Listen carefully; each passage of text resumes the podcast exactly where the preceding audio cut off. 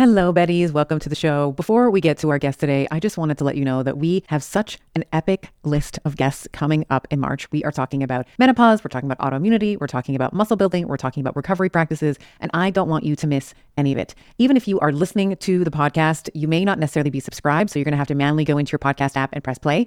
I would love for you to hit that subscribe button so that you are getting the podcast as they are released. It's going to make me oh so happy to know that you are a subscriber of the pod. You are officially a Betty in the Bettyverse. And of course, you are never going to miss an episode and be the first to know when it drops. Thank you so much. What you're saying about your story, mm-hmm. hers, there's a lot of parallels. And what she said, mm-hmm. which I think mm-hmm. also applies to you, is yeah. my now is not equal to my next Right. right i'm using the low income housing i'm using this the food stamps i'm i'm doing what i can right now to stay to tread water to keep my head above but it doesn't mean that it's going to be like this always Welcome back to the Better Podcast with yours truly, Dr. Stephanie Estima. This show is for high performing women who want better bodies, better minds, better relationships, better sex, and better families, and want to hear from a woman that can take the complex science and make it easy to integrate into everyday life. Every week, I'll be giving you access to world class scientists, medical doctors, plastic surgeons, professional athletes, Olympic gold medalists, Hollywood actors, parenting coaches, sex experts, and psychologists. I am always looking to answer this question What are the simplest things that we can do today to get better tomorrow? I am part geek, part magic, and it is my mission to be the voice for women. Let's get better together. All right, Betties, we are here with a very special episode today. This is our year in review. And normally, years in review, they happen at the end of the year, but this is the first official year of the Better podcast. And I thought it would be such a fun idea to get my co host with the mostest, Mayor Major, back on and for us to kind of do like a review of you know the podcast itself the growth the you know and then do a review of some of our favorite episodes. We put a post in the better community as well asking them what their favorite episodes were. And we got sort of a broad like these are the fa-, like there's a couple of names that kept coming up over and over again and then there are a couple of outliers so we can talk about um, all of those as well but i thought this was like i can't believe that we've been doing the podcast for a year. This is crazy. I am a huge fan of the bio optimizers magnesium breakthrough. It has seven forms of magnesium which is going to help to transform your stress and your performance and your recovery and your sleep to the next level. I'm often asked, like, well, what are the types of magnesium we should be looking for?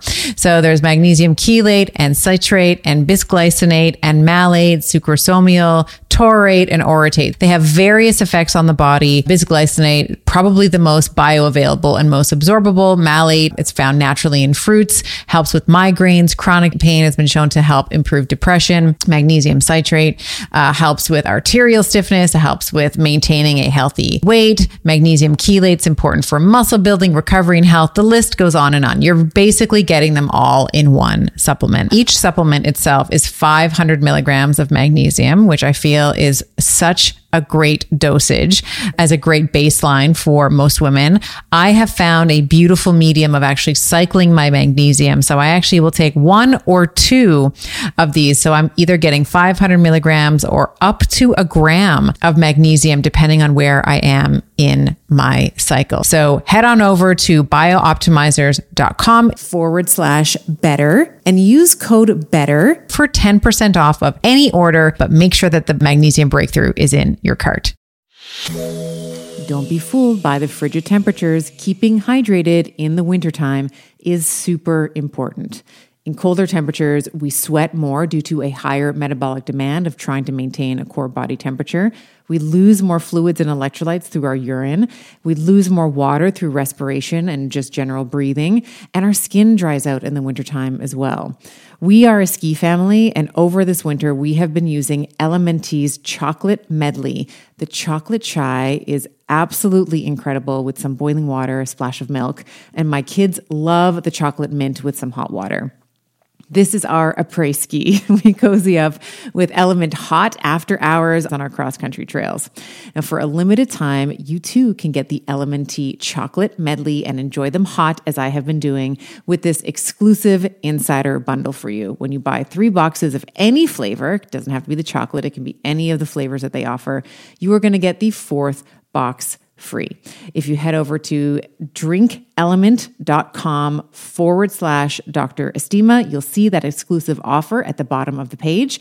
That's D R I N K L M N T dot com forward slash D R E S T I M A. And tell me which of the chocolate melody you love the best. I can't believe it either. And while it feels like it's been a minute, when I was going back to the first couple episodes that we're dropping, there's a whole new theme song that starts the podcast. Like it, and I was hearing things because at the time you were recording with a lot of guests that we were having for a live event. And it was bringing me back to that and just thinking, like, wow, year is actually a, can be a really long time. Like it's it feels time. short and yet mm-hmm. is so long. And there's so many changes and yet not changes like you were a fabulous interviewer at the beginning of the of the podcast and I, I was reminded of that when I was listening to the episodes, especially Lisa Nichols, because that was your first one. And I'm like, oh, wow. I was so that I did that and I was at a conference. So the only time Lisa, so Lisa, like I will bend my schedule or whatever she needs. It's like, yep, I'll cancel everything, whatever you need. And so I was at a conference in California and I did that out of my hotel room and I had because I knew that I had brought in my suitcase like a mic, like a Yeti mic and all the wires, mm-hmm. and I had mm-hmm. brought a little camera to set on top of my uh, compute, like on my laptop, and uh, yeah, it was um, it was it was great. She was, and we did that in front of a live audience. Mm-hmm. So I did it actually with mm-hmm. Giovanni, yeah. and uh, we had uh, he he runs a company called Archangel. If if, if uh, any of you have ever heard of that or unaware, so it's basically coaching for entrepreneurs, and we had some of the people in his community join in live. So in, in, when you're listening to the conversation with Lisa, she'll be like, "Oh, I see you, Sherry. Oh, yeah. I see, I see you, Grace." You know, like she's like, "Yes, I agree with you." You know, and then she's like, kind of coaching them in the. Uh, she's like, "If you guys under, if you guys, you know, resonate with what I'm saying, I want you to type into the chat, you know, Yana or whatever she yeah. was." Right, you own. You are not alone. That was the that was the thing. Yanni, yeah, yeah, oh, yeah, yeah, Yanni. yeah. Yana, Yana, Yana. That's right. Yeah. Y A N A. So it may not, it sounds a little bizarre if you're just listening to it on audio, but just know that she was talking to, uh, she was talking to a lot of people. But yeah, she was my first, my first, first interview. I was okay. So let's just, let's just start even before that. Like, did you have, okay, we've been talking about you doing a podcast for a couple years now. So this has been in existence in our mind. You've been manifesting this for a while. Yeah what would you say three years maybe? Oh yeah easily three years. I distinctly remember mm. getting a coffee with geo uh, in uh, an area in toronto called king east. We were there's this nice little uh, coffee house that we would go to and we were walking down the sidewalk and i said you know in addition to the clinic, what I would love is I would love to have a podcast to reach out to members in my, you know, in, you see in the, like, it's like people in my network, right? So you see a lot of yeah. doctors, you see a lot of naturopaths, a lot of chiropractors, a lot of medical doctors, uh, psychologists, you see all that kind of um, sort of breadth of people. And I said, what I want to be, and maybe I said this incorrectly, but I said, I want to be like the female Tim Ferriss. Like, I want, you know, I love Tim Ferriss, I love what he does, but you know, as a male, he can only speak to his experience as a guy. And of course, he has a lot of guys on his podcast. He has a lot, he has a lot of women as well. But what I really wanted to do was to take that essence of what Tim does, which is mm-hmm. kind of mm-hmm. deconstructing high performers and the methodology and the frameworks and the strategies, but then tailor that for women. Yeah. Because I think there's there are a lot of podcasts, but that's I don't really see a lot of technical complex science in i mean a lot of it's kind of uh, you know all, I, there's there's a couple podcasts that I that I'm absolutely obsessed with, but they tend to be more technical and they tend to be more male focused. So I wanted to bring that into the female realm where I could say, okay, this is what it means to, you know, this is what a sirtuin does, like talking with Dr. David Sinclair. This is what it is, and this is how it helps your aging. And I actually remember when I was talking to Dr. Sinclair, I said, listen, I'm a vain woman. I want to know mm-hmm. how I'm going to keep mm-hmm. my skin looking amazing forever. And like, you know, got a chuckle out of, you know, the the scientist who never laughs, you know. so I want I've always wanted to take all the information that's available and then modify it for a, a woman or someone who identifies as a woman and her experience because I think that that's really sorely lacking. And I think that there are some podcasts that I've done that are very technical very heavy on the science. Like Sinclair would be one of them. We're talking about D- DNA methylome and methylation. I was listening to it this morning. I honestly was like, I need to sit in a leather chair while sipping a port on this rainy day while listening to David. That's how I felt. Like, yeah. put on some glasses, like sip some something burgundy, and listen to this man because it is yeah. so technical and uh, it it has i'm so glad i listened to it this morning because it has one of my favorite moments in it and i think it's one of your favorite moments of the podcast too and it's when you mention cellular grit oh yes favorite moment and i heard it in his voice he was like did you just come up with that right yeah. now and yeah. like, yes yes i just did and he, I could, I know your voice so well and I know your laughs. And that was one of your like geeky magic moments where you were seen by someone that you respect so much and you were just like tickled. Like you were just like okay i've won. I've made it. Like yeah. i just love that moment. I, I loved listening to it this morning. Oh that you know what? There was another moment. I was listening to it the other day just in prep for our conversation and i asked him so we were talking about different levels of the genome mm and I don't think we've released the the visual, and I think we may maybe we'll do this in the new year. But um, I said, so is this where the DNA methylome lives? Like, is this where the Horvath clock is? And he's like, oh, we're gonna go that deep into it. And I was like, yes, we are, because I read your book and have thirty four pages of notes, sir. I lit I have 34 pages of notes in a Google Doc. I was I was reviewing it. I was like, Jesus Christ, I over prepared for this one. Oh, but, amazing. Uh, and you know, when you were just talking about being, you know, not being the female Tim Ferriss, but modeling after him, it, it was really obvious to me because even when we were discussing episodes that we wanted to discuss on this particular episode, mm-hmm. it was it was the women. It was Klari. It was Brighten. It was Gottfried. It was uh, Gilbert. It was Nichols. And big shout out because I love the Jim Kwik episodes. I love the David Nagel episodes. Like you, you listeners, you have to go back and listen to them. They're they're magic. But but to me, I was really it was really obvious that that I have heard a lot of men my entire life tell me what I should do. But what I re- have really been missing is women providing me with information in order to make my own informed decisions with my own body and my own health. So that's what I really like. Those are my favorite episodes. It's when it's you with another woman just giving us the information that we need yeah. so badly. Mm-hmm. And I think, and I think women can handle it too. Like, you know, we were, some of the episodes are very technical, like Jolene Brighten. We talked a lot. We talked about the tryptophan pathway. We talked about the brain changes. We talked about rhabdomyolysis. We talked about all these different things, but it's, it's not, it's not done with a lens of like look at all the big words i know it's mm-hmm. it's you can you uh, as a woman if you are trying to in that particular episode we were talking about the birth control pill or hormonal contraception if right. you are going to do this you need to understand what the risks are because we've seen and dr Brighten uh, jolene who's a very good friend of mine over and in her practice over and over again where people are like no one ever told me if someone told me that I would be infertile or that I would have a, you know, 3x uh, incidence of depression or uh, attempted suicide, you know, all the things that can happen when you are on hormonally and chemically altering substances. If someone had just told me this, maybe I would have made a better or a different choice. Not not necessarily better, but a different a different choice.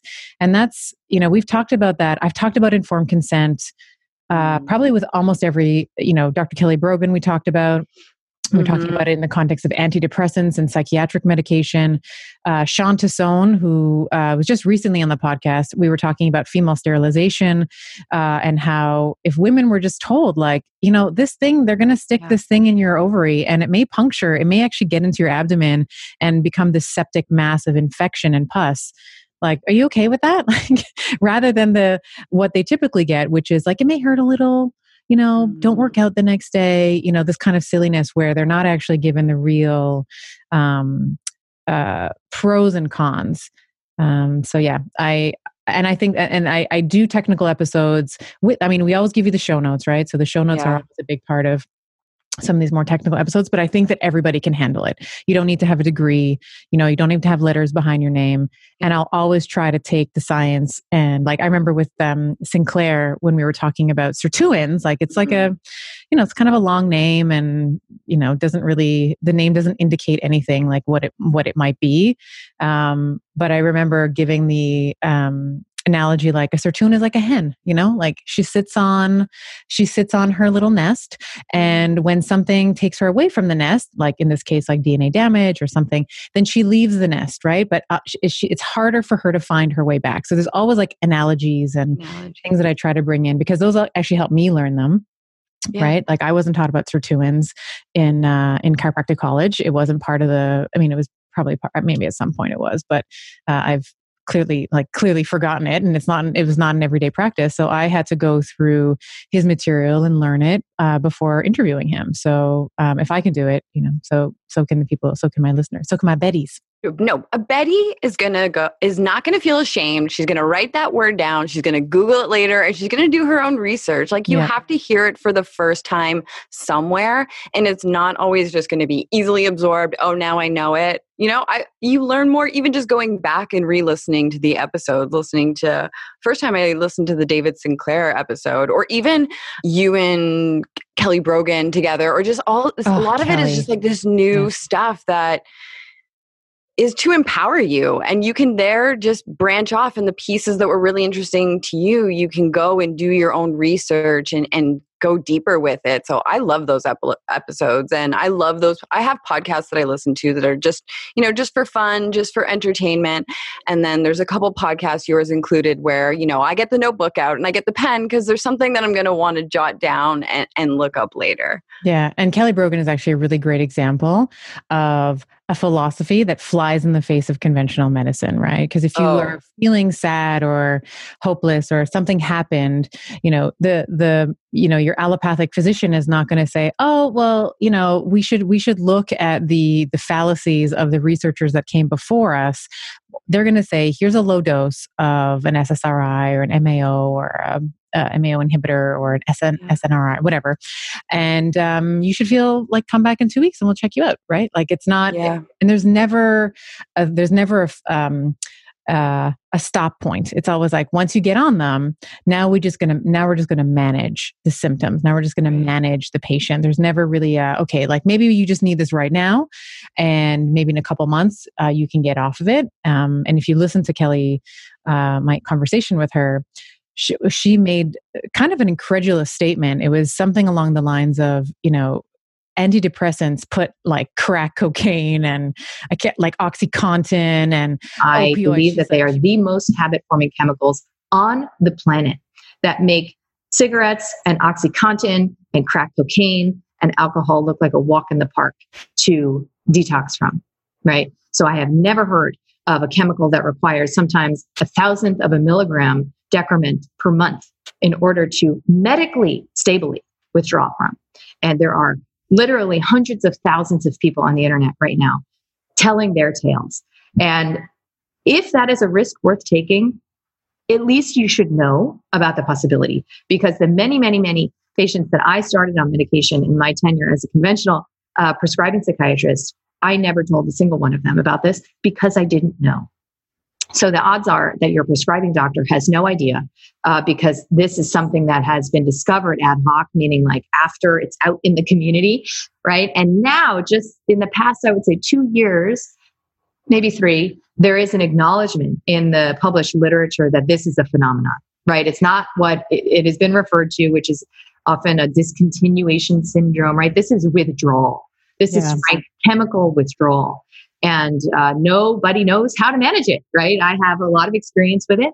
Um, and I'll tell you that it takes a lot of my own, you know, psycho emotional strength to sit in these spaces with people because it can be extremely harrowing. And I don't think she was saying antidepressants are that they don't work, but mm-hmm. there are other things that have an equal and effective efficacy rate, like placebo, which is um, kind of does fly in the face of the efficacy a little bit, um, but also exercise, right? Exercise has the same efficacy, if not more, because it doesn't have any of the side effects that an antidepressant has. So if you are going to go on a medication like that, to really understand again what the risks are, and she talked about akathisia was um, I'm forgetting the first word, but it's basically like you look really calm, but inside because you have certain polymorphisms in your liver like you're not metabolizing the antioxidant uh, the antidepressant properly.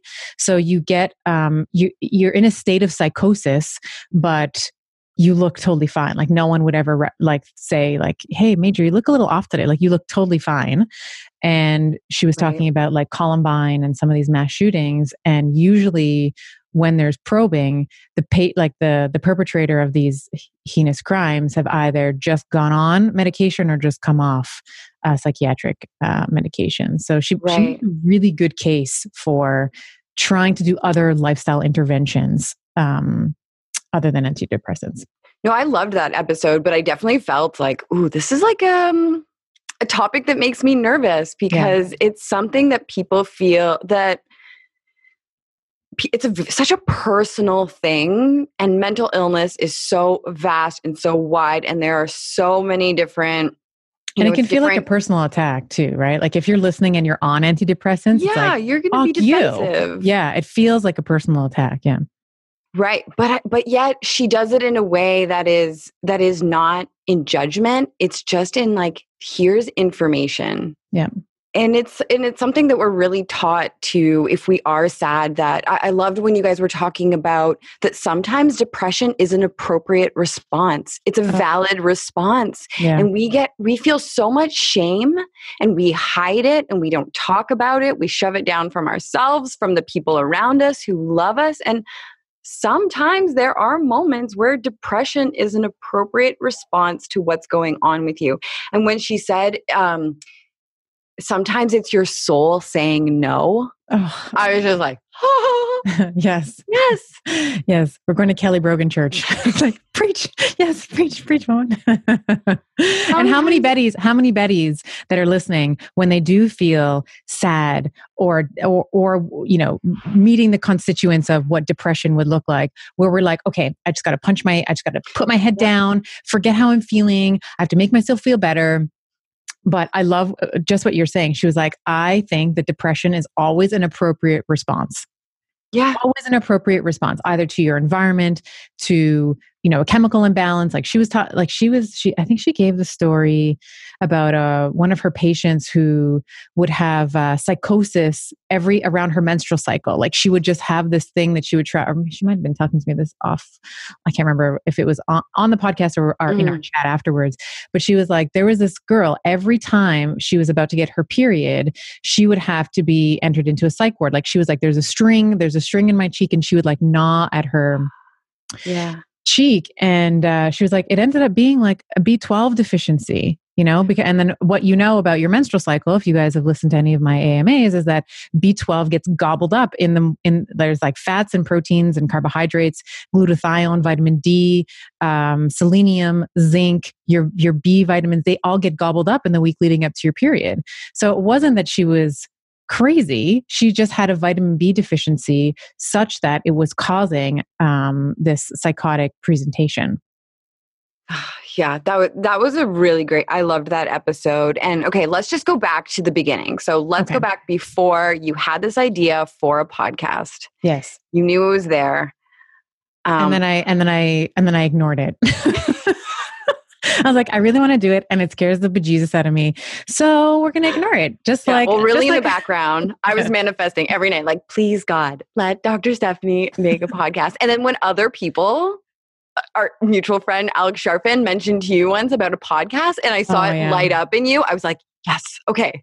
I have more people on my side now to make this happen because I have such a personal relationship with podcasts. I've been listening to them for over 10 years now. Um, and the very first podcast I ever listened to was by this comedian named Marc Maron. And people, uh, many people credit him for being one of the first podcasts that that ever existed. I'm sure there's someone else out there right now that's like, no, no, no, it was so and so. But Marc Maron has been doing a podcast forever. And what attracted me to it was he's very honest and open about his feelings. He talks about food issues. He talks about issues with his mother and his father. And it was the first time I had ever really heard an adult talk about their feelings and struggles and and and just really pour out his soul to his podcast listeners every single week. And whenever I started listening to that, it gave me such permission to start doing that myself and and okay i'm not alone and there's someone else who's going through this. So that's why i've really loved podcasting because it gave me a place to go and feel like i'm not alone and i can just imagine so many bettys that are listening to your podcast that have that same feeling. So my question to you is did you ever listen to podcasts before? Do you have your own relationship with podcasts? Like how, how did you feel about them? That and then i want you to go into okay you had the idea. What caused the like go let's put this in action. I'm doing this Oh, yeah. So I, for a long time, I was a very dedicated Tim Ferriss. Uh, I listened to mm. every single podcast. Um, I started getting really excited when he started having um, Dom D'Agostino on talking about the ketogenic diet. And of course, Dom is sort of, I mean, there's many, uh, you know, in sort of current, um, the current uh, scientific uh, community is very much a fore thinker in terms of what the ketogenic diet can do for a variety of different different um, conditions. He works with um, uh, Nemo, not Nemo, I'm saying it wrong, but uh, underwater people who uh, spend time submerged for a long period of time with the with the Navy, um, what it can do for metabolic health, Alzheimer's, all these different things. So I remember first listening to a conversation that he had with him. I think it was like two or three hours. And then he started having, uh, I forget his name, but he um, is a gymnast. So was talking about some of the different um, uh, st- like the benefits of having certain flexi- like certain joints, like the flexibility, certain power in the upper body, um, all these different things. And I was hooked. I listened to him even though they were long form, like two or three hours often, the conversation. Um, oh, and also there was one with Sivers. Uh, what's his first name? Because we, I actually took an idea from him. He was the creator of CD Baby. And oh, any, right.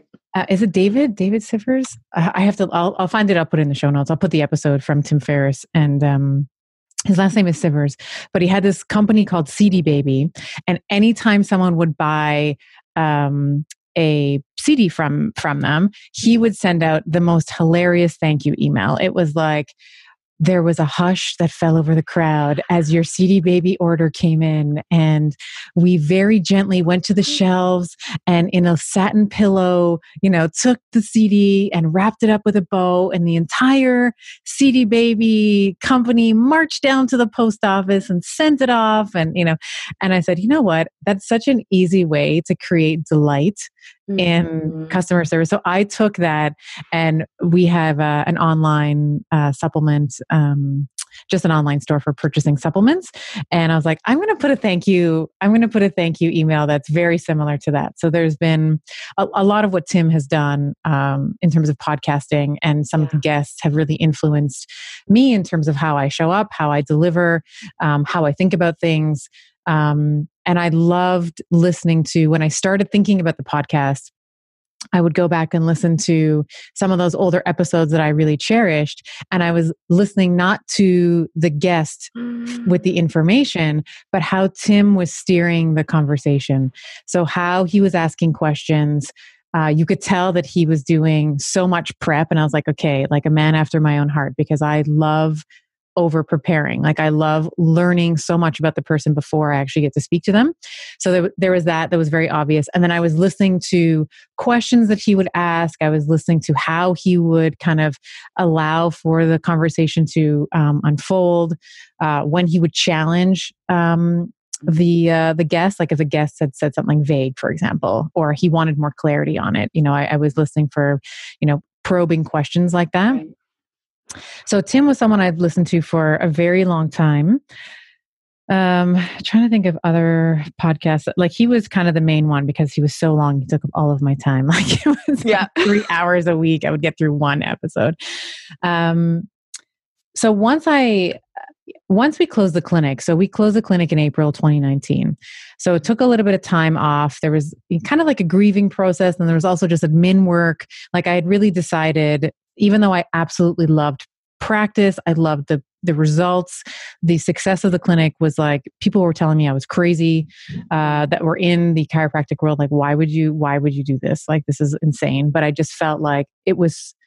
I was so spiritually finished with being in practice. Like, and I say this because I was doing it for 16 years and you know it's like when you when you climb to the top of a ladder you're like okay great yeah i'm here you know? And i remember uh, alex charfen who you mentioned was my coach at the time and you know he knew all the numbers of the clinic and he was like you're like the top this is like a top 1% in not only just in canada but in the entire world because he actually works with a lot of lawyer he works with a lot of entrepreneurs but particularly chiropractors he sort of knows the lay of the land there. And um and i remember we were on a call with him yeah and I started just riffing on how women are not little men and how we need to like eat like women, train like women. And like, I just went on for five minutes. I didn't even, I sort of like was in flow. And then he was like, holy shit. He's like, you need to start a podcast because what you just said there is going to be life changing. Like, it would be selfish for you to keep the, all that information to yourself. Mm-hmm. And I was mm-hmm. like, huh. So Major's telling me I should start a podcast. Gio's telling me I should start a podcast. Now I have someone outside of my inner circle. Mm-hmm. And it's so funny because your inner circle, like you trust them with everything, but I'm like, they're just saying it because they know me. Like there's right. there's a little bit of that too. They're like, Gio's, I mean, one thing I know about Gio is he will never bullshit me. He'll always tell me, you're wrong, do it better. This is, you know, he will always yeah. Uh, it will never he's never biased when it comes to me and i know you were not either but there's just this little like inner critic little gremlin that's like it's just because they know me. That's why they're being nice. Right. They're being polite. But I was like, okay, Alex is telling me. So, and Alex is one of those people that'll tell you. I mean, Alex has oh, no yeah. filter. Alex has yeah. zero filter. I mean, I've been on his podcast before. Yeah. Um, and he's i think he said on my conversation he's like i'm just going to call bullshit for a second there step like you know like he has no he doesn't have no problem calling you out so i was like okay okay so i should probably really consider this so in the I think we started doing, I wanted to get like five or 10 interviews under my belt before we mm-hmm. launched it. So we started doing like Lisa was in August. I think I did uh, Liz Gilbert and Jim Kwik were uh, one, two, and three. So it was Liz Gilbert, Jim, and Lisa was the order that we released them. But I interviewed Lisa first, then Liz, then Jim. And Jim, you know, has been it's like Giovanni's best friend, and they, they always FaceTime each other. And but I have a, a huge amount of love and respect for him because he has he's like a super nerd like me in terms of brain health and memory. So I wanted him on the podcast first. And I did those interviews and I was like, this is really fun. Like, I'm having a lot of fun preparing. So, for Liz, I read her book, City of Girls. I read Big Magic. And then I had already re- read Eat, Pray, Love, like, you know, many years ago.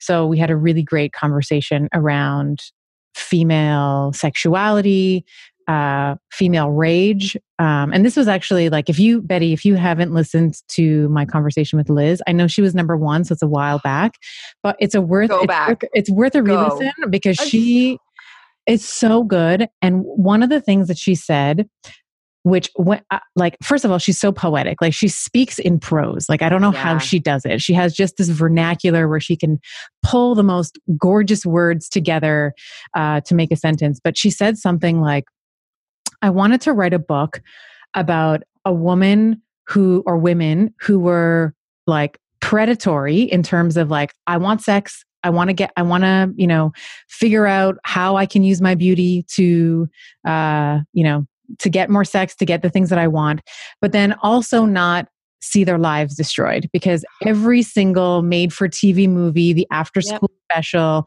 like a woman makes one mistake, you know, she gets pregnant in high school, like the Degrassi High story, right? Like you get, you get, you're pregnant and then your life is ruined. You don't graduate high school, you turn, you're a cashier and not, not there's anything wrong with being a cashier, but you know, you, you do something and like you're not able to ever rise up again because you've made this one sexual mistake. And it's almost like this, I don't want to say patriarchal world order kind of toxicity, but kind of like we get this messaging like if you don't keep your legs closed, then you know you're going to get screwed for life, uh, yeah. like figuratively and and literally. So I like that she wrote this book where there were consequences, like these people were uh, very um, predatory and open, and there were big consequences that happened, but they were actually able to get over it and still be successful and still find happiness so I really loved that. And I love that she talked about female rage because I think that that's also a thing mm. as women. We are always told to be smiley and everything's okay. How are you? Oh, I'm great. How are you? You know, even though your heart is breaking or your, you know, uh, life is falling apart like an, you know, like a ball of yarn. Um, no, I, I loved that episode and I related to it so much. And it's, it's so funny. I, I listened to that episode a year ago and I listened to that episode a couple days ago and it's like listening to something with different ears because something I've mm-hmm. really um, that's become obvious for me this year is how much shame I attached and how much I didn't give my permission give myself permission to feel like a true mother because I had got pregnant at 20 by accident while drunk not with a partner because of that for the last my daughter turned 17 a couple months ago i held that with me my entire life never really feeling like i deserved to be a parent because it wasn't something that i had made in a loving loving decision. It wasn't like a choice that i had made with a partner. So when i was listening back to that and hearing you know just about these women who had made these choices for themselves and yes had some consequences but their life didn't end up tragic. And i was like that's me my yeah. life my yeah. life is great and your life is your life is awesome i love my life but mm-hmm. sometimes i'm still stuck in that that feeling of being 20 and feeling so much shame about being pregnant and not knowing what i was going to do and then so i thought that was a i loved that episode and it was just it really reinforced how you can listen to something a year later and feel and just pick up different pieces about it. And that was the biggest one about that. And there was something I really loved about her. Um, she has a way of just speaking her her truth. You you were talking about her partner, um, Rhea. Rhea, I believe Rhea was her name, right? Mm-hmm. Um, who had passed away, and you were saying you know, I'm sure that Rhea would want you to just move on and be happy. And I loved when she was like, actually? actually, no. She wants me to be screaming to the skies or whatever she said. Yes. She wants me to mourn her loss. And I was like, you know what? I'm like Renya. Like I want, if, you know, if that happens, I want Gio to be like, what? Yeah. yeah. Every day. And I was like, oh my God, that's such a real answer. Like, it totally could have just been easy for her to go along and be like, yes, of course she wants me to be happy. And she was like, actually, it was really difficult at the end. And when I when she was talking about grieving and how um that there is a part of it where sometimes there is a release and mm. sometimes relief when that comes and i mean i i think we feel that in relationships as well as well as death that there's sometimes at the end of something you can just be like this was mm. really hard i'm glad this i i'm glad it's over yeah i loved that conversation for sure betty you have to go back and um and and and listen to to that one because that was that was such a good one. And then we go into the Lisa Nichols episode. And Lisa Nichols, again, for me, being a young mother, like everything she says, it, it, that's she's church for me. I'm just like, amen. Yes. yes. Lisa Nichols church. We're just start having a Betty Church. It's like, let's go to Betty Church, Betty Church on Fridays or Betty Church on Sundays. She, uh, so just kind of to pair the two together with, yeah. with Liz and Lisa, what I liked about both of them mm-hmm. was this this idea of self acceptance. So we were talking about self acceptance with Liz in the context of the book about these women mm-hmm. that had made these they had made these mistakes that they gave themselves permission to get to know themselves right the good the bad you know the ugly and with lisa for her, the self acceptance was when she was, which I thought was so profound, when she was down and out, right? When she needed the food stamps, mm-hmm. she looked at it as a form of self care. Not that she had failed. So she was, I think she was preg, she might have been pregnant with Jelani, or maybe yeah. Jelani was just born. I, I, I might be mixing up the timelines, but she had to go to get food stamps.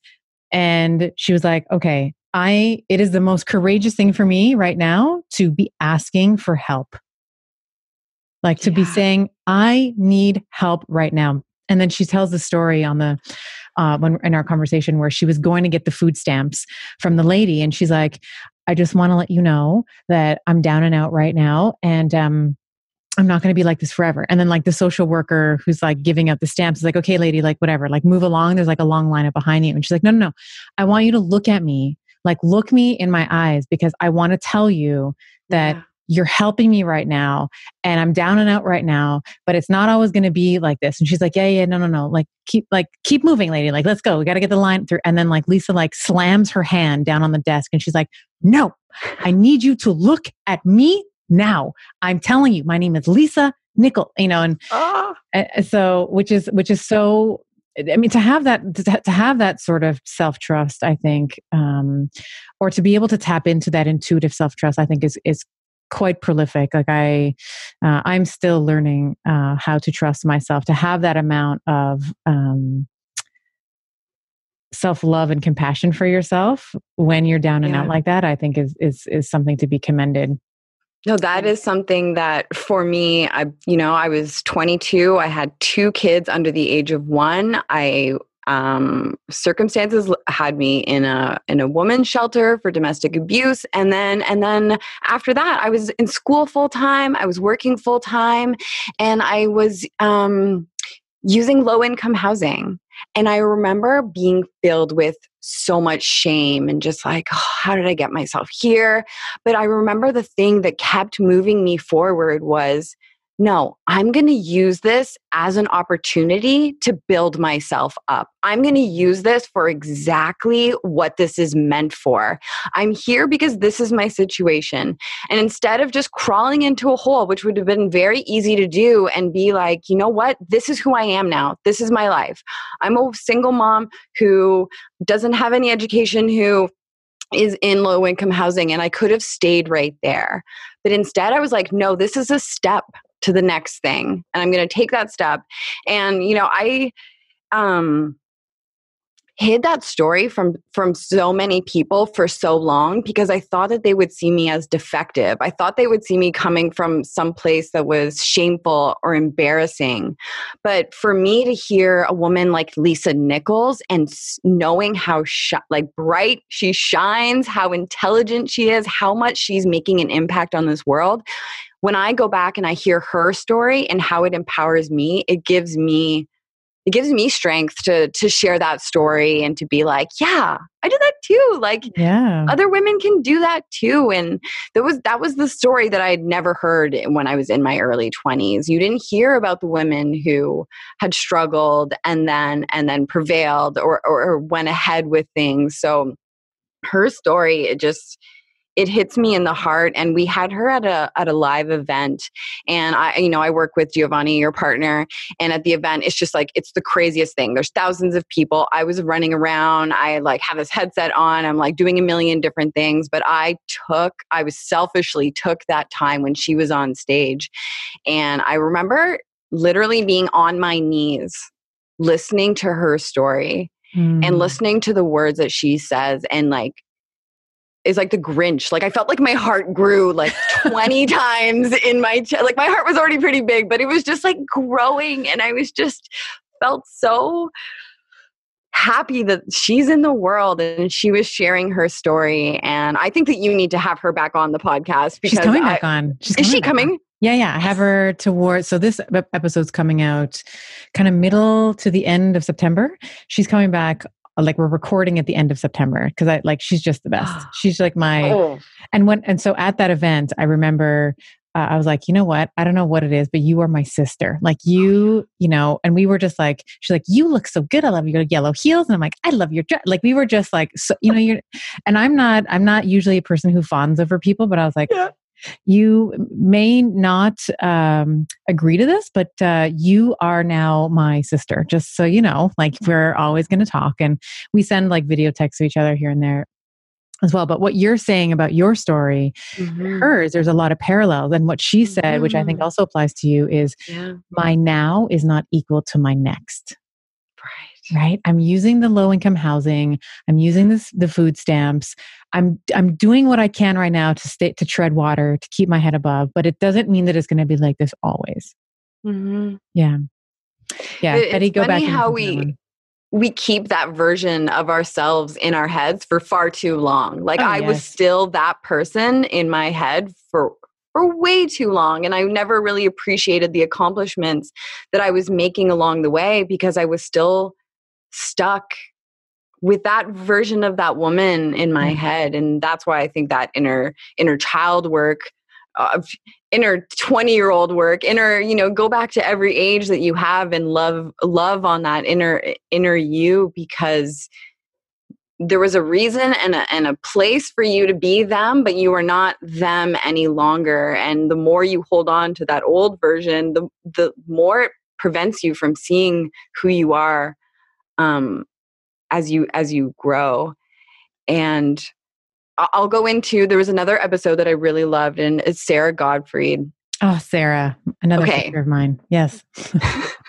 I love her. Okay, in case the Bettys don't know, Dr. Stephanie probably once a week sends me one of those memes where it's like, hey, who's this new best friend? And it's like a cat with like a butcher knife or something. It's like always a meme about a best friend. And I was listening back to that episode and you were you were gushing about her. You're like, she doesn't know it. She's my new best friend. And I turned into that meme. I was like, who? Where does she What?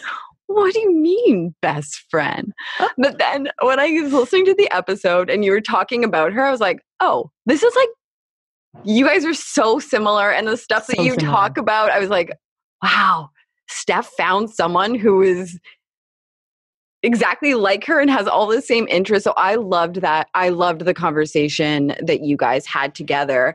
And um just just so the betties know anytime Yeah. you are you do an instagram story you're like uh so i had this like friend issue and i'm like who's this friend and I'll, I'll see the story and i'm like who's this friend? Do we need to murder her? I need to kill her? What is she? She's your friend now? How come i don't know? Where does she live I am incredibly bullish on sauna as a therapy for recovery, heart health, and overall aging well. I personally decided on an infrared sauna from Sunlighten because of the range of far wavelengths and near infrared wavelengths that it offers. Saunas help with detoxification and rejuvenation to rid your body of toxins. It helps with heart health by improving circulation, reducing blood pressure, and helping keep the arteries supple. It helps with muscle recovery by easing the tension and soreness to recover faster. And of course, stress reduction. With the warmth and the relaxation of sitting in a sauna, it's crucial for hormonal balance and achieving a state of well being necessary for a strong physique and a strong mind. If you visit sunlighten.com slash better and use code better to get a discount. That is sunlighten, S-U-N-L-I-G-H-T-E-N dot com slash B-E-T-T-E-R and use code better at checkout. well, I had that moment. Yeah, I had that moment until I saw how much like synergy or how much Yes. uh, magic was between. There's The room. two There's room for ma- there's room for the Betties. Like Sarah, Sara Gottfried is a Betty. Let's just be Yeah, yeah. All the people we're talking. Lisa Nichols is a Betty. Yeah, she's an approved Betty. What I loved about her episode and you guys talking about it together was um was just honoring how complex we are Yeah. and how every single woman and man needs to listen to that episode because it's so much more than just oh i don't have willpower uh, oh it's like women looking in the mirror going oh i have this extra weight on me or i'm this because my willpower. It's me. There's something that's defective in me. I'm not good enough. I'm not trying hard enough. And your episode with her really highlights like our bodies, there's so many tiny little things that it can be, and it has nothing to do with your willpower or who you are as a person.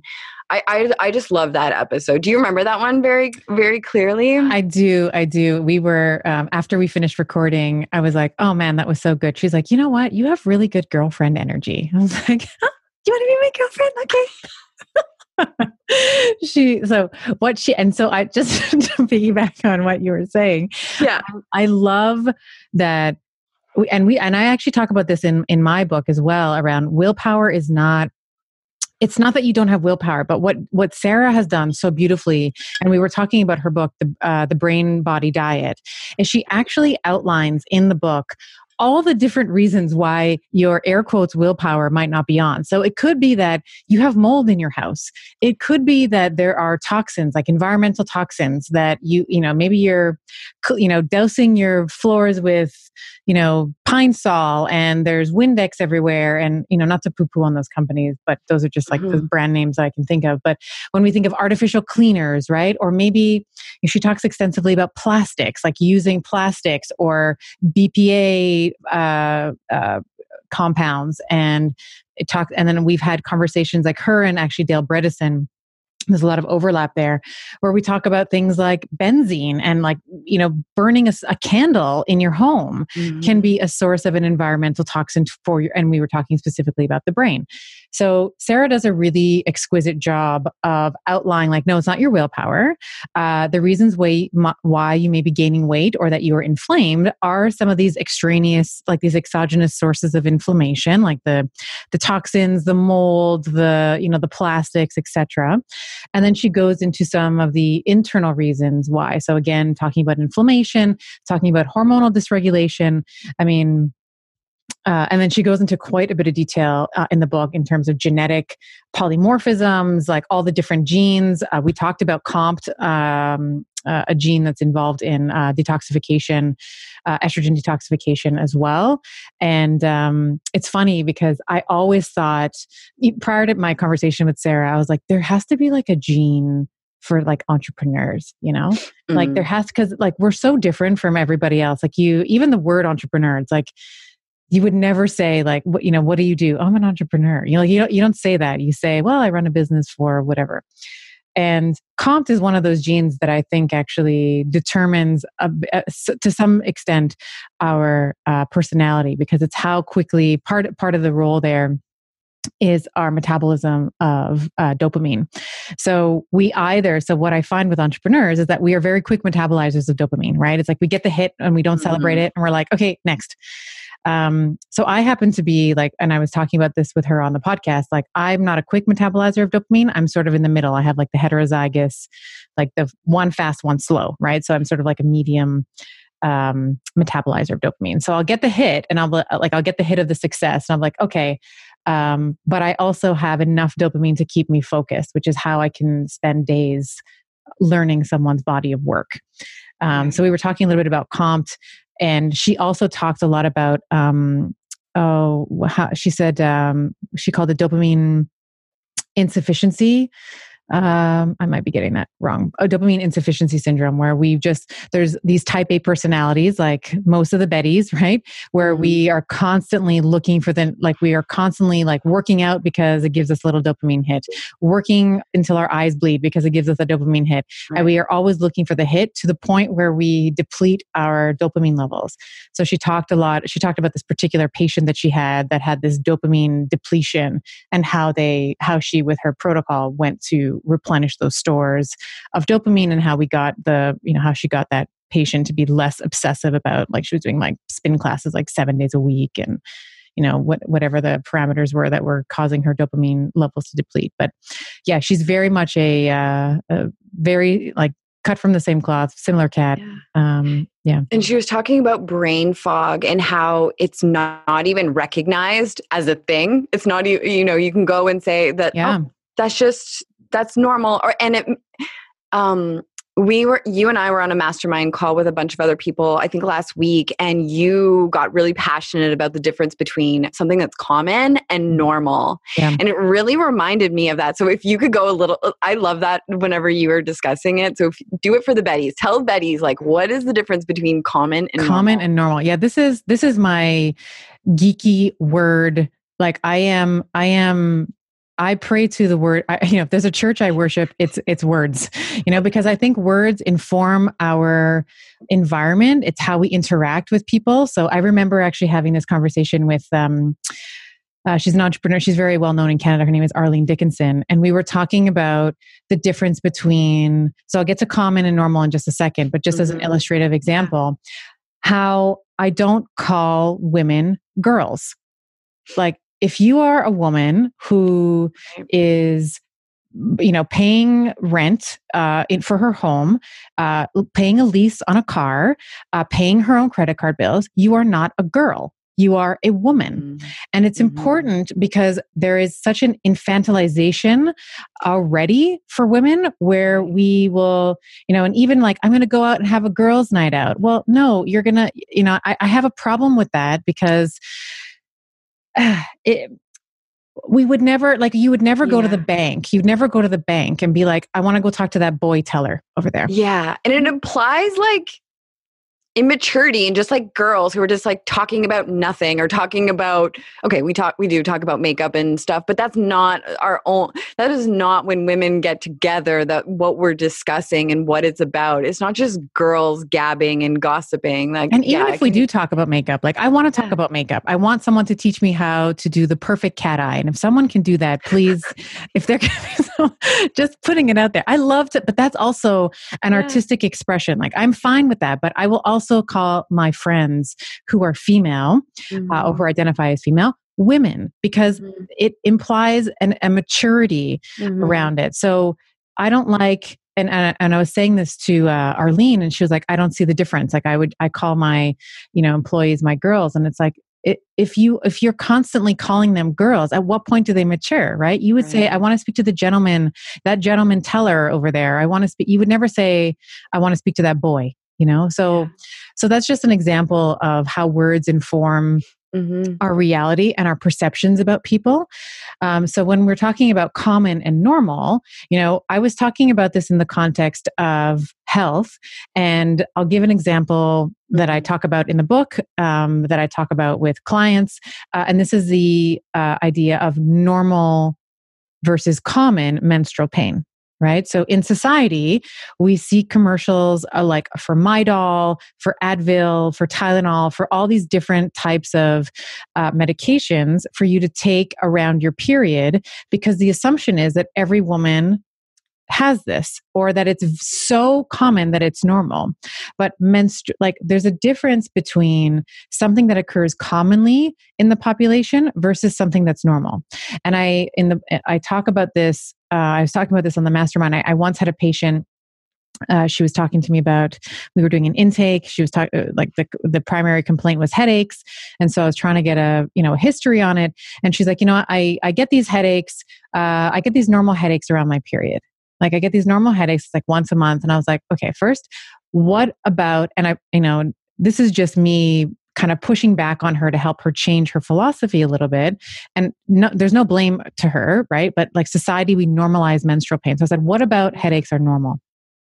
What do you think about headaches? What what is it about a headache that you think is normal? And she's like, oh, well, I get it every month. And, and I said, listen, there's nothing normal about it.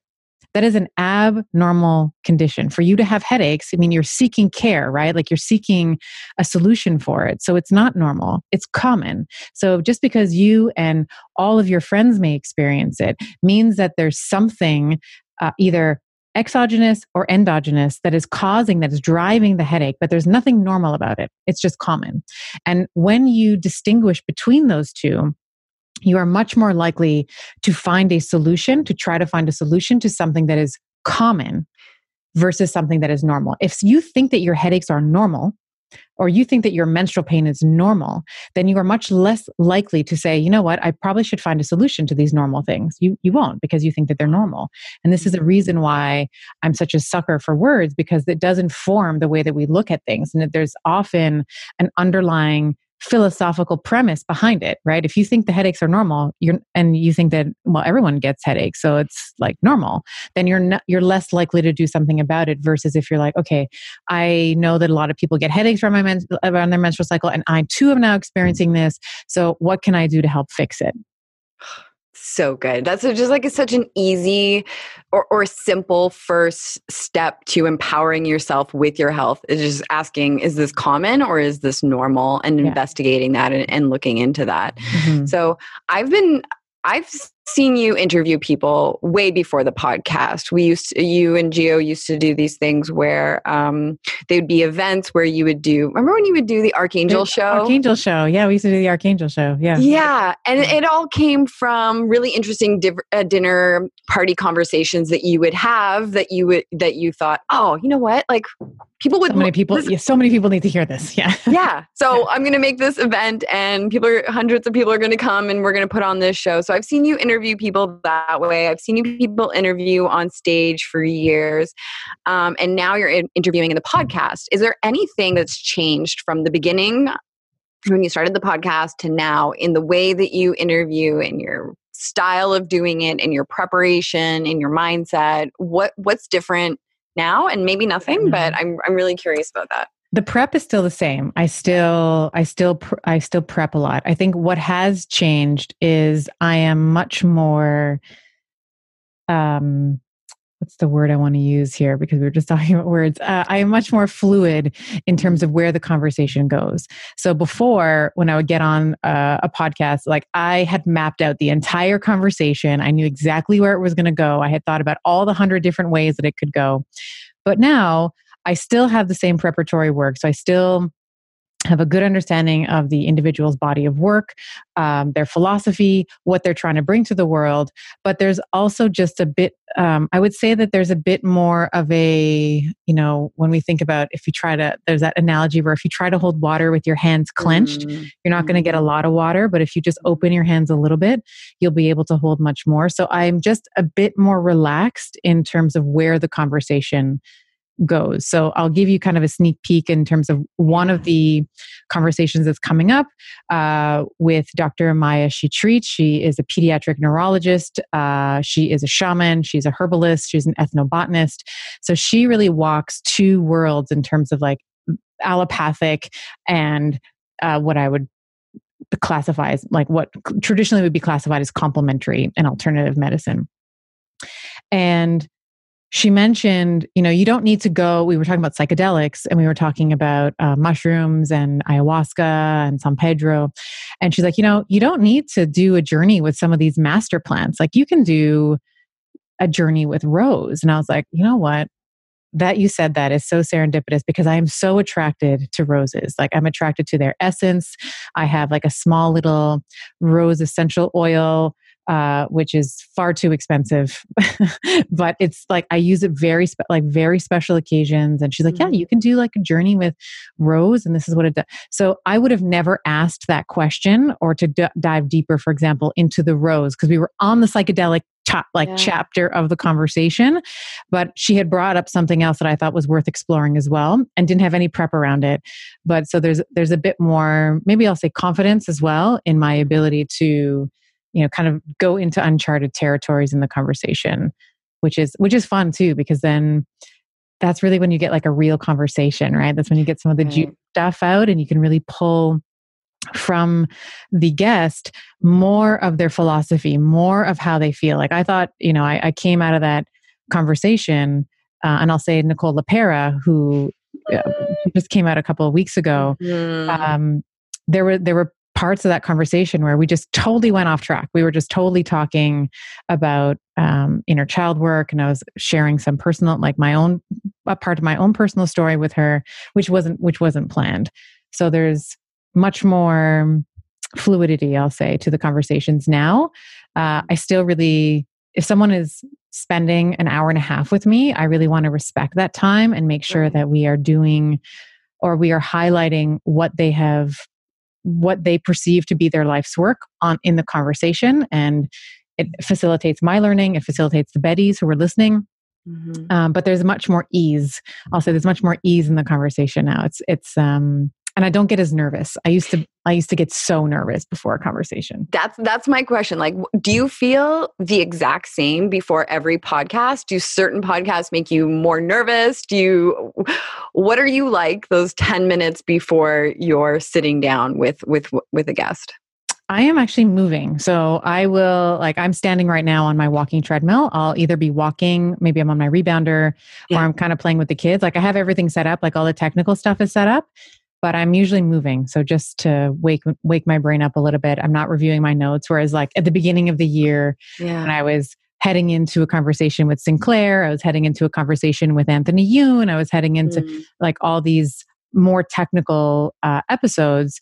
Um, there, I was reviewing. I was reviewing my notes, before, right, like up until the last minute, until they were until they jumped on the call. And do you feel is the podcast that makes you the most nervous the ones that you record by yourself? Are those the ones that you that are harder for you to yeah i yeah there's still it's still it's still hard for me. So when there's another person i can shine the spotlight on them. I can say let's highlight you. Let's hi- let's make you and that's actually one of the things i say right before we start. It's like my job right now is to make you look like the goddess that you are or whatever um you know orientation you know that you are and to highlight your brilliance. Like that's the point of me, that's the point of the podcast, in my opinion, when there's an interview, is to highlight the other person and to have a conversation, to have a conversation that matters. Mm-hmm. So when it's just me, um, there is still like I avoid it. Like there's there's a couple things I have to record this week, and I'm like, oh, I'll just like put it off one more day. I'll put so there's still a little bit of resistance that I feel um, with my geeky magic episodes. Like I love doing them, mm-hmm. but it, there's just uh, oh my god, it's just me. It, I still have that. It's it's still there. It's I'm it's it's it's still there. So these, whenever we record them, you and I like there's barely any editing that happens. I mean, maybe once one of the kids ran in, and I think, oh, one time I got, you know, those tickles in your throat oh, where yeah. it, you, you, you it's not going away. I was sweating. I was like, tears were coming. I was like turning red. And I'm like, I think I just put one finger up. one finger up. Middle of an answer. My little white flag. Like, I, I need a break. oh my god i remember that. That was an ama and i was in the middle of answering something and you were just sort of covering your mouth so that it would like the cough wouldn't be picked up on the audio. And then it could it just snowballed into something just like with the one finger you're like i surrender i need water. Okay so but whenever you're recording your solo episodes is it the same thing? Do you go through and just record the whole thing? Are you stopping often? Are Never. you, you No, it's just one shot. Yeah. So I will so for example, mm-hmm. um the, uh, we are recording this uh, beginning of September. This is coming out not next week, but the week after. So right now, the geeky magics are men are the seed, and then the one that's coming out this week is women are the soil. So those ones I just riffed on, like totally riffed on them. I may have pulled like a couple of stats just to make sure that I had you know the right like you know the uh, testosterone levels for men are like 300 nanograms per deciliter all the way up to 1200 nanograms per deciliter. So i just you know made sure that my functional lab like that my lab ranges in my head were were correct. So i just kind of went into some of my resources. But for the most part it's like i get on I, I record, I get into, and this is the other interesting thing too. So I resist these geeky magic episodes, but I, once I finish them, I don't remember what I said. I have to go back and listen to it. So I feel like I hack into this flow state where I'm just channeling information from my mind mansion. And then I'm like, oh, I, like I think I, what, I just want to hear what I said because I can't remember exactly how it went. Um, so that, that's interesting too. And I just, I, I don't try to do that. It just it just happens. Oh, I love that. Um, okay, there's a few more episodes I want to talk about. Uh, Kolari, oh. Jennifer Kolari. Yeah.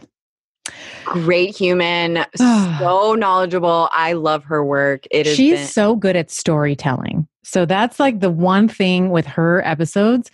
She'll give you like a theory. She'll say, okay, this is the calm technique where you have to connect and then you have to affect and then you have to mirror and then you have to, but she'll give you a, such a real story about a child that's like, oh, mommy, you don't even care about who I am. And, and I'm like, oh my God, my child totally does that. Yes, tell me what I need to do next, Kolari. Like, so she has this way of giving you the theory, but then giving you the application around it in like a real life scenario.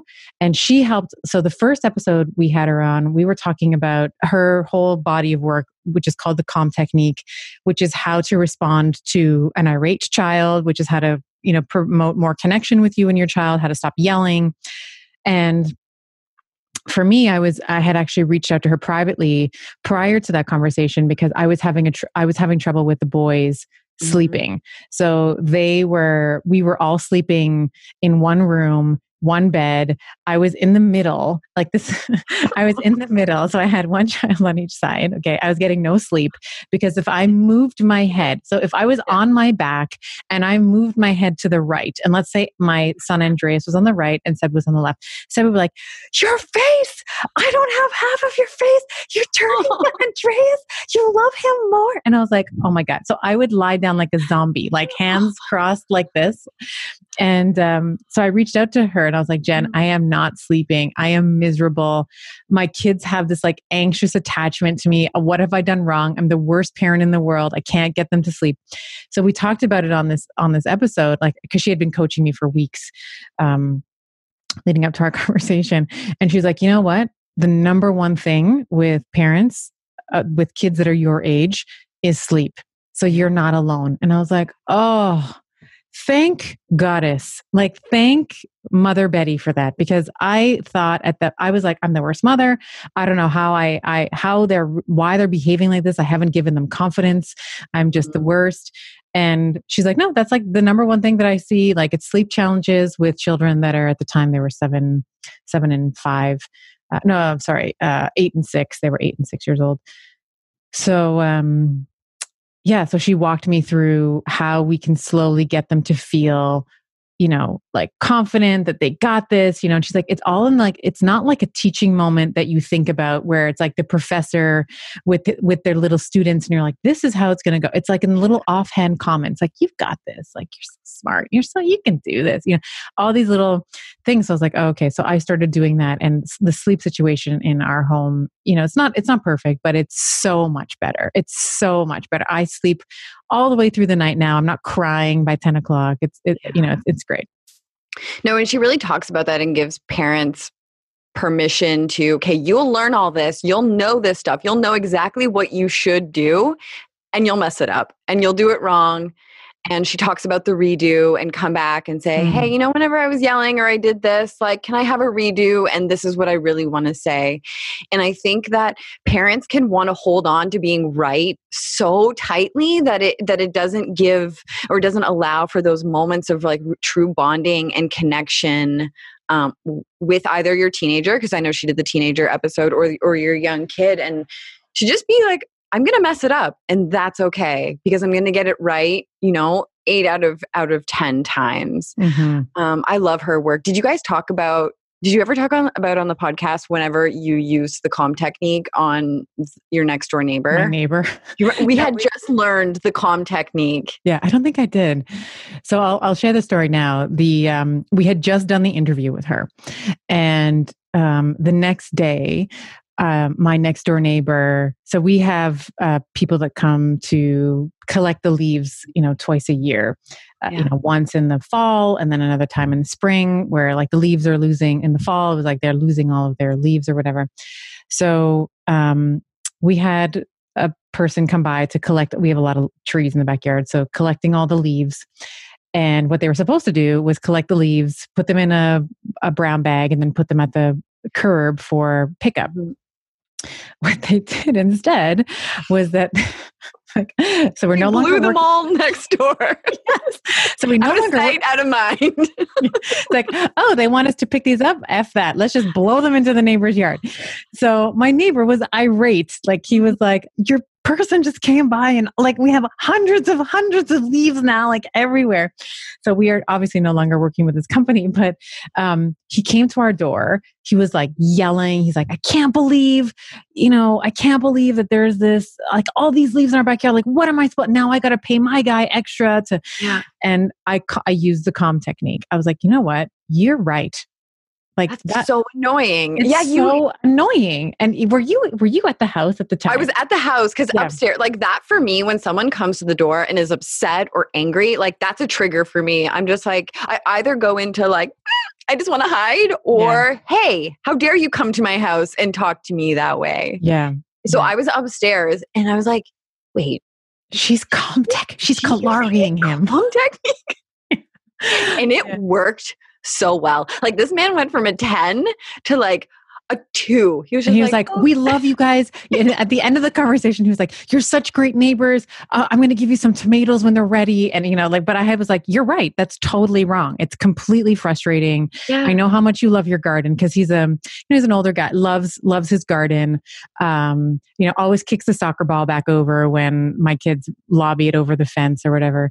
And uh, I was like, you know what? Wh- like, what do you think the best solution is? And he's like, I think that you should use my guy. Like, my guy is so great. And I was like, let's do that. Let's get your guy to, um, you know, clean our leaves up and this will never happen again. He was like, you guys are the best. You know, I love your kids are great. I'm going to give you tomatoes. Like, we, it was just like we went back to being friendly. And he felt, you know, I think that the, uh, the, at the end of the day, you know, I was using the technique not in a manipulative way, but just Mhm. in a way for him to feel seen, yes. to feel heard, and to feel understood, which I think is just like a basic human desire. We all want to feel like we've been seen and understood and heard. So I think that I hopefully conveyed that to him. And, you know, Yeah. every, he still says hi to me. No, it was oh, beautiful. That's exactly. He just want, he didn't want you to go and be defensive and say, "Oh, well, you did," or you know, and come back with something else. He just when he was seen and he was heard, he didn't have to be angry anymore because I think we use that emotion, right? Like we puff up and get bigger and scarier because we want to be heard so badly. yeah. But when you're being heard, you don't need that anymore. You can just Mm-hmm. come back to to being yourself. Yeah, that was like such a I was like, Jennifer Kolari, you bravo, you genius. That's when we, that's when we moved Kolari to being a noun to a verb. Kolaried him. It's true. It's not the calm Kolaried him. technique anymore. You Kolaried him. yeah. And I, I love that you guys went back and did an episode on on teenagers because that you know that's something that I'm going through right now, and that's something that you are. Sometimes I look at Dre and I'm like, he's a little mini teenager now at times, but it's gonna be it's right there. You guys are already right there. Yeah. Um, but I loved it, and it was so interesting the stuff that she was saying about the differences between being teenagers now and when we were teenagers Mhm. and I, I she was talking about how because they have so much information and so much knowledge that in some way it makes them feel less mature than we did at that age and that's why a lot of them I, and i was like wow that that's me my both of my daughters over 16 do not have driver's license did not have jobs where for you and i i know that it was the moment that The we were second i was 16, I had the, G, I had my driver's license and I had a job. a job yeah i remember working under the table because i i wanted that job so badly and you know i'm happy to say that jade just started her first job last week so it's such a great thing but i really Auntie Steffi's so proud of you, Jade. She's getting ready this morning i'm like oh Mhm. this feels so nice to just i know it's going to make her feel so much more grown up to have her own money but whenever jennifer was saying that in some ways even though they seem so much older they yet feel so much younger than Yeah. we did at their age and because what did that episode make you fearful of them reaching teenage age or did it make you feel empowered and excited about it I think it, it gave me a bit more tools to deal with it. Because, Yeah. like you're saying, Andreas is, you know, he's going to be 10 this year, he's, but he's going on 20. Like the other day, uh, Sebastian's like, oh, it's like, it hurts right here. Like he was, so he's pointing to where his, like, kind of his lymph nodes are on his neck. And I was like, oh, it's probably, it's probably like a, like a lymph node thing. He's like, yeah, because anyone knows what that is. Like he's, he's such, he's like always with the quick, oh he's so quick yeah, he's always with the quick response. Like he's so he's so funny.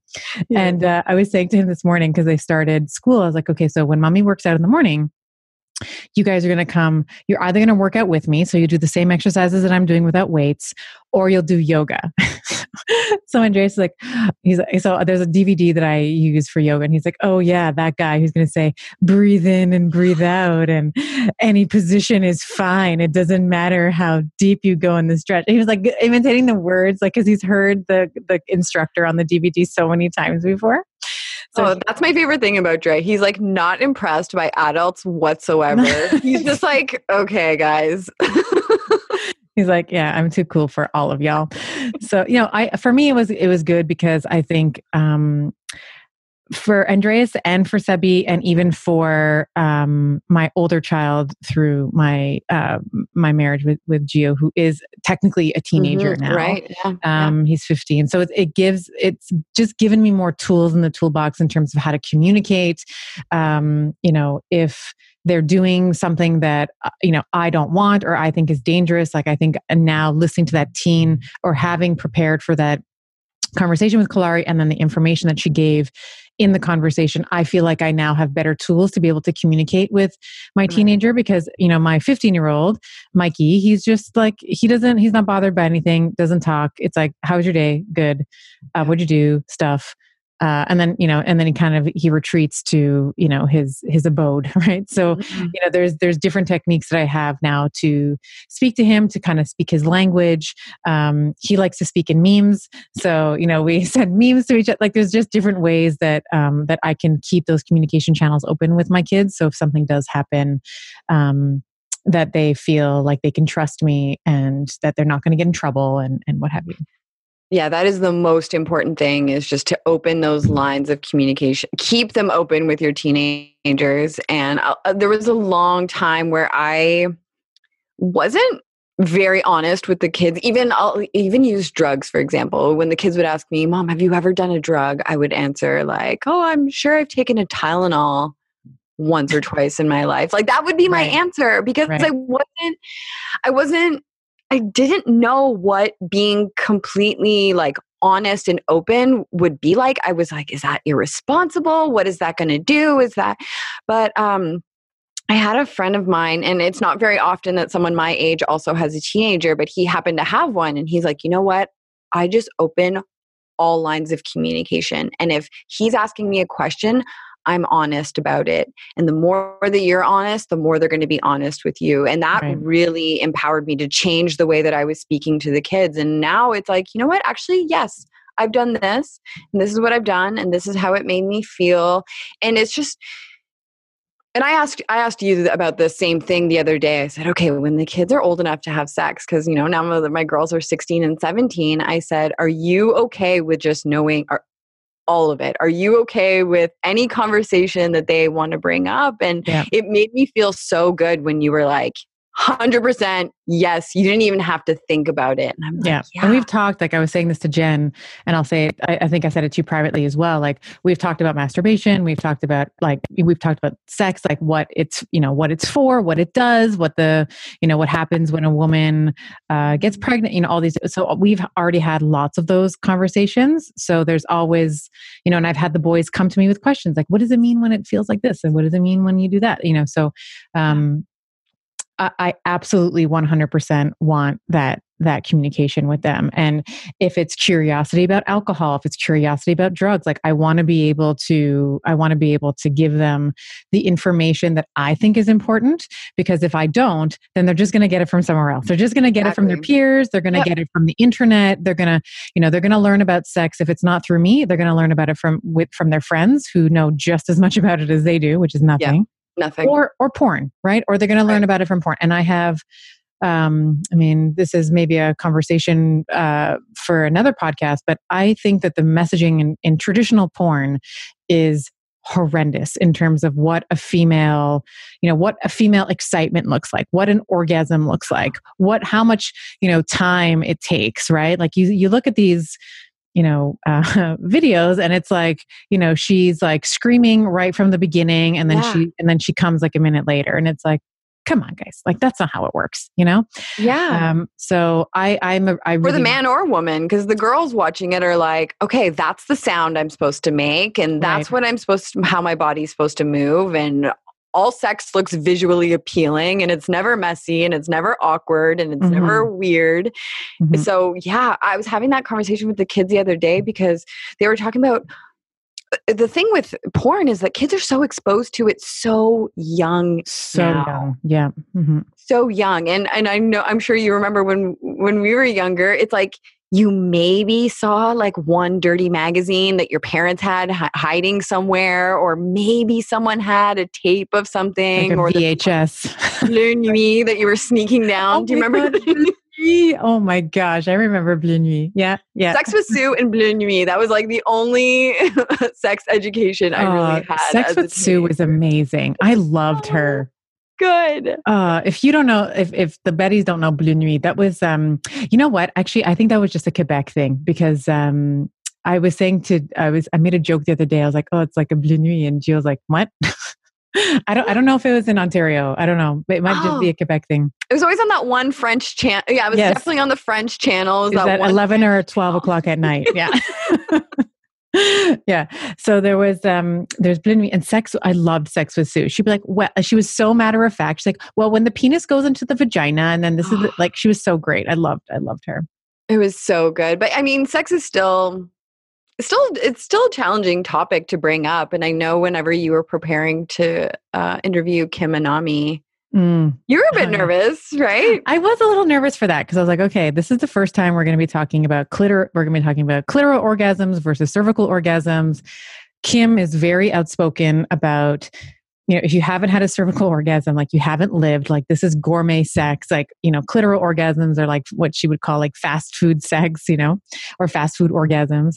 So we talked about that. Um, and I was, I was like, okay, this is the first time we're we're doing a deep dive uh, about sex on the podcast. So I wasn't sure how it was going to be received. And, you know, true to form, anytime I doubt myself, it's usually like the biggest thing. And she's like number four, like she's number Yeah. four of all podcasts now that we've ever, ever done. Uh, so that was, it was an amazing conversation too. And I loved her, her background, like what she brings to sex. I, I, I quite enjoy. So she brings this Taoist uh, philosophy around the, you know, um, the yin and the yang, the masculine and the feminine. You know, you can be equal during the day, but at night it's like you are the woman, he is the man, you are the yin, he is the yang. You know, if that's if that's the if that's the type of combination of relationship you have. Mhm. Um, uh, just talking about like you know sex um, or gender. Um, and she's like, you know, your yin should want his yang. You know, like she talks about it in such a wonderful way. And you're like, yeah, that's right. You know, I can be powerful and I can be yang during the day. But when it comes to, you know, your sexual environment, you know, to how, how to be, how to tap into your, you know, your female, your feminine sexuality. So it, it was a great conversation. It was really great. It was a really good one. I hope we have. I want more. That's. Oh, I've made a, my little list of what topics that I want to see on on better, and sex is definitely. Kim and I have been talking about having her back on the on the podcast. Actually, I think she really enjoyed herself. So she'll she will probably come back at some point, maybe in year two. I would hope. Um, Okay, so who, who what? do you want, who do you want to see on the podcast? Okay, we. I made a list. You and Oh. I have very similar. Mhm. Gabor Mate is Ugh. our Number one, one. number one, Dr. Gabor Mate. If you're listening right now, I would love to have you on the podcast. She's Okay, my number one. Mhm. Yeah. Estelle Esther Perel. Yes. be incredible. Estelle, if you're listening, yes, I would love her on too. She's those, those are my number one and two. Estelle, um, and then uh, Dr. Gabor Mate. and then Mhm. who else do I have on here? Oh, I have Peter Attia. Peter Mr. Tia would be great. Yeah, Pete. It's so funny. Um, I don't think we've ever talked about this, but some I look at his and I'm like, how is he? You're the same. You're the same. how? How? I have seen his Instagram posts and without seeing his name underneath, thinking it was a post from you. I don't understand. It's it's so uncanny. I would love to have him on the podcast. We so it's either two. We're either going to hate each other because we're so similar, or we're gonna we're gonna get along wonderfully well. But very very similar outlook on life. Very similar way of thinking about things.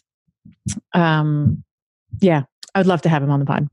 Uh, Dr. Matthew Walker about sleep. Uh, he has this episode that was on Joe Rogan that like blew my mind. And I just love the way he talks about sleep. I think you guys would have a, a fascinating conversation. He's he's on my list. Mm-hmm. Um, what about the topics? So you know how the last year has gone. I want Huberman on from Huberman Labs. So he's a, a neuroscientist who is talking about the neuropsychobiological consequences of stress. I would love to have him on the on the pod too. Anybody else say it now? Manifest. Man, let me there. manifest it with the Betties, so the Betties can yeah. we can all stand in a circle. So Betty can go. Oh, you know what? I have this contact. To this uh, Stephanie Seneff. I'd love to have Dr. Stephanie Seneff on.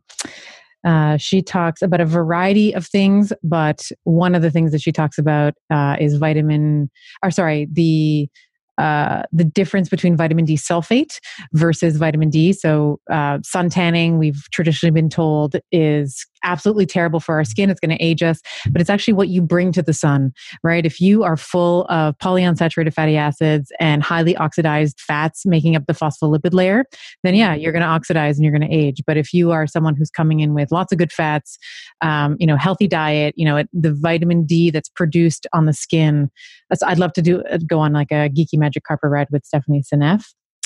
Um, I have a lot of people like um, I'd actually like to have um, Dr. Robert F. Kennedy Jr. on. Uh, controversial, but I would love. I mean, he's a lawyer who talks a lot about environment, like got into sort of these personal rights that are being uh, destroyed. Certainly, certainly now with when while we're talking about um, potentially a mandatory uh, vaccine. So I'd like to talk to him about you know how vaccines are made and and what his opinion uh, is on them. It's not a topic that i feel it's such a it's such a complicated topic uh, and truthfully i've avoided it because it's also very political. But i think i would like to have a couple of different uh, guests on with a couple of different opinions so that we can get yeah, so that we can um, kind of come to uh, just just giving information right like irrespective of what i think about um, about the topic just getting some good information out there so the, he would be one uh, who else do i have on my manifestation list brene brown oh. Could you imagine? Uh, okay, Brene Brown and Esther Perel. If you have them, I'm going to be like sitting. At, so the listeners, if you ever watch the videos, I'll be sitting in that little corner on the couch behind, just like. Yeah, I'd love to have her on. Yeah. Okay, and what about topics? What topics have you explored that you want to maybe even go deeper on? Which new topics do you want to have on the podcast? Like, where do you see I want to have more. I, oh, actually, the other person I would like is the head of MAPS. Uh, so the MDMA. Um, I, I, want to talk more about psychedelics, truthfully. Um, and uh, there's a, like I said, there's a conversation with Dr. Shetreat coming up, uh, and we talked about psychedelics. But I specific, and we talked more about plant medicines. But I'd actually like to do a conversation only on um, MDMA. Uh, so I'd like to speak to someone in MAPS, like Rick Doblin would be someone I'd love to speak mm-hmm. to. Mm-hmm. Uh, so psychedelics, I want to talk more sex. So I want to talk about more of the divine feminine and the divine masculine as it come as it as it relates to sensuality. Um, and I would like to talk generally about f- like the divine feminine and the divine masculine in each and every one of us and how we may like I typically for many many years just lived in my masculine energy like produce, do, achieve, you know.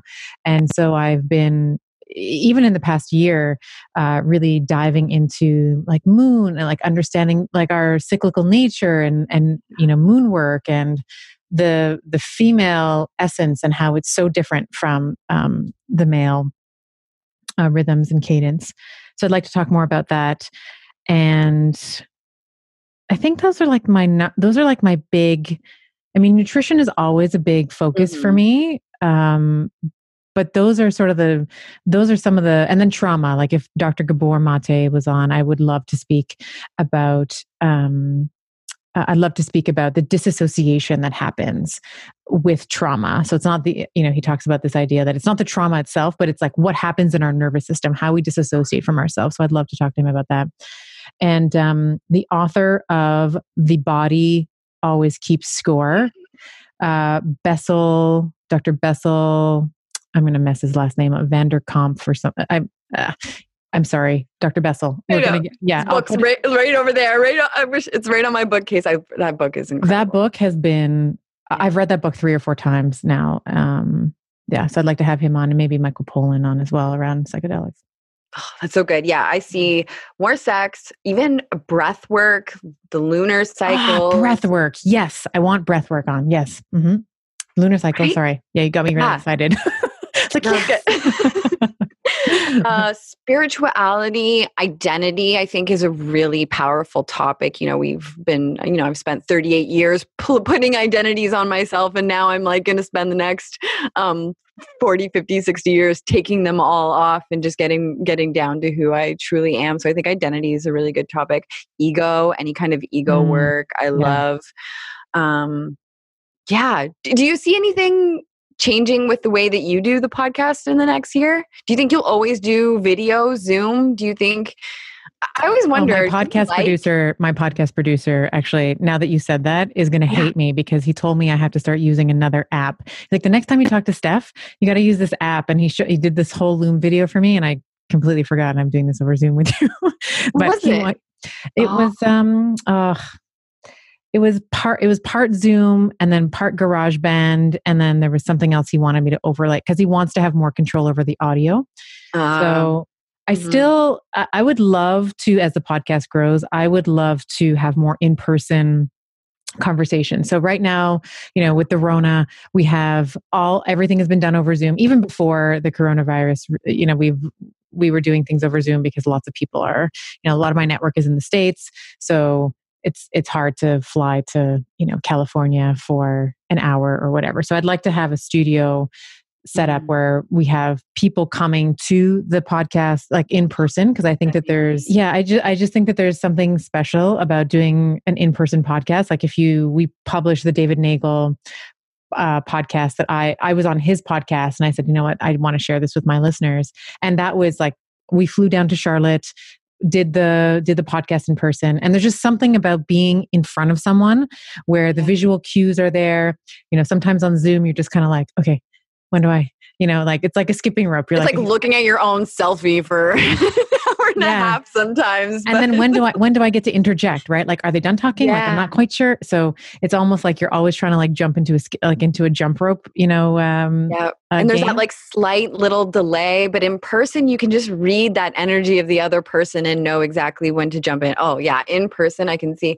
Um, do you use the other person's face to give you clues on like where to go next or where not yeah. to go. You're pinned right now. So um actually maybe I'm not pinned. So I actually see my face now. So I thought you were pinned. But I wa- I'm watching you the whole time. Like I'm not looking at myself because it's it's too distracting. So I'd rather focus on on what you're doing and what you're saying.